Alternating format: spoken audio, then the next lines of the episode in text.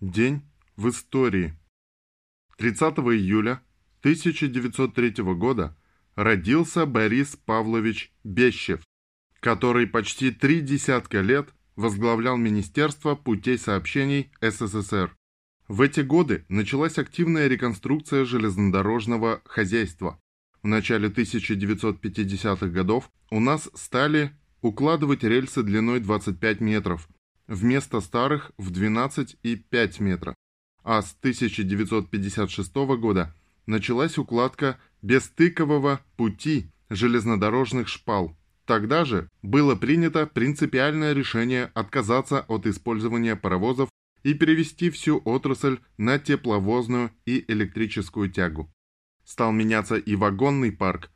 200-е деревянные коробочки грузоподъемностью до 18 тонн четырехосным вагоном в 60-80 тонн.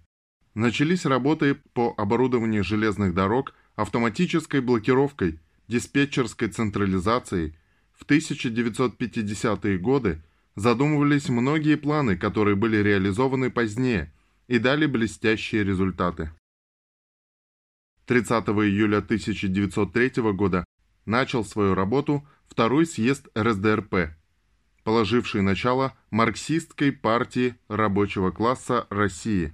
Съезд принял программу партии, устав и резолюцию по ряду вопросов. В результате споров по поводу положения Социал-демократического союза бунт в партии, устав партии, программы партии, выбор руководящих органов произошел раскол на съезде, а позже в редакции «Искры» образовались два направления – большевики и меньшевики. В этот же день 1906 года в ходе Первой русской революции в Кронштадте, Свиаборге и Ревеле начались восстания матросов. В этот же день 1907 года родился Роман Андреевич Руденко, советский государственный деятель, юрист, герой социалистического труда выступал главным обвинителем от СССР на Нюрнбергском процессе 1945-46 года.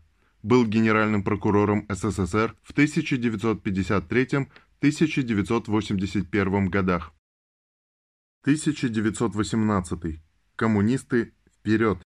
30 июля 1918 года в Москве состоялась общегородская конференция РКПБ конференция постановила мобилизовать в трехдневный срок коммунистов, имевших военный опыт, и в недельный срок пятую часть всех членов Московской партийной организации на Восточный фронт.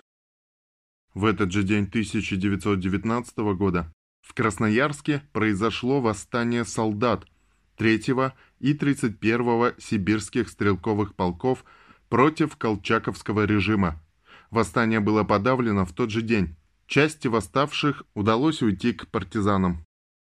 30 июля 1921 года в Кейптауне на съезде представителей социалистических организаций была основана Коммунистическая партия Южной Африки, одна из старейших в мире компартий, первая многорасовая пролетарская партия на африканском континенте.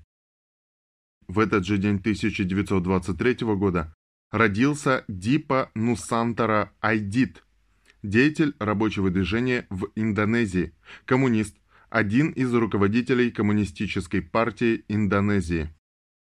30 июля 1959 года состоялся первый экспериментальный пуск Р-7, оснащенный водородной боеголовкой, а в ноябре этого же года Испытания были успешно завершены.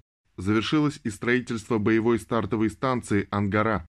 В декабре 1959 года первые четыре боевых комплекса Р-7 поставлены на боевое дежурство. 20 января 1960 года ракета официально принята на вооружение.